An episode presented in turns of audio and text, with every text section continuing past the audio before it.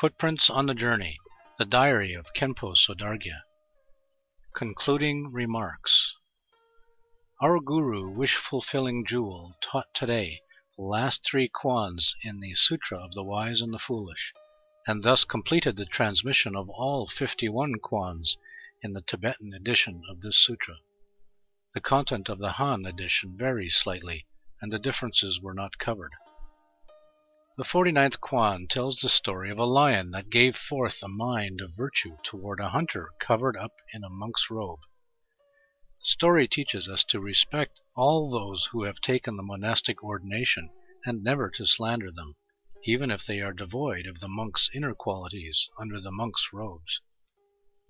The 50th Kwan tells the story of a monk who embezzled a Sangha's property and used harsh words to insult Sangha members.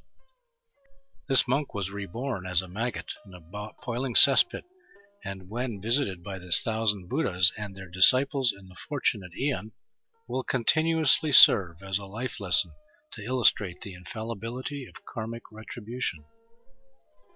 Therefore, we should be most cautious in handling the Sangha's property, never allowing a moment of covetousness to arise. In the 51st Kwan, a young monk was reborn as a dog for 500 lives because he had slighted a realized senior monk by calling him a dog. Therefore, we shall never ridicule others by calling them animals' names. After going over these three Kwans, Rinpoche advised us earnestly, now that the teaching on the Sutra of the Wise and Foolish is completed, you should reflect on this sutra seriously rather than shelving it. The annual Pure Land Puja will soon commence at our academy, and after it is over, I intend to teach the words of my perfect teacher, the preliminaries of great perfection. Try not to stray to Han, China, or India and tour around. You should be aware of the great merit of study and contemplation on the Dharma.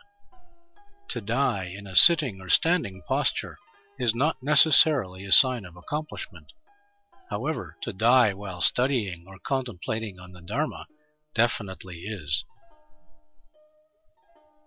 Khenpo Ralpa continued his activity of transmitting the Dharma and benefiting beings even after he had become blind. He kept on expounding the Dharma with others' help in reading and continued to do so for more than 10 years.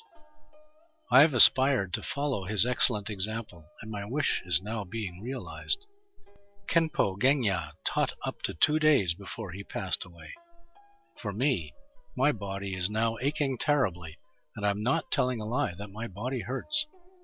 Nonetheless, I still vow to follow his example to continue spreading the Dharma until the day I die.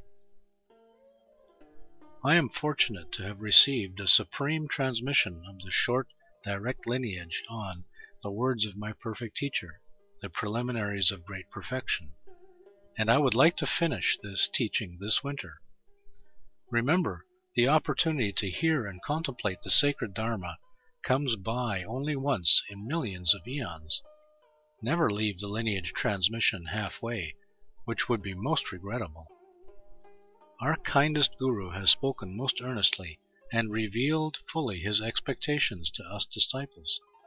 In the present era rife with perverted charlatans, it is most urgent to eradicate incorrect views through studying authentic doctrines. We should cherish our opportunity to do so. May the teaching and transmission of the words of my perfect teacher, the preliminaries of great perfection, be successfully completed.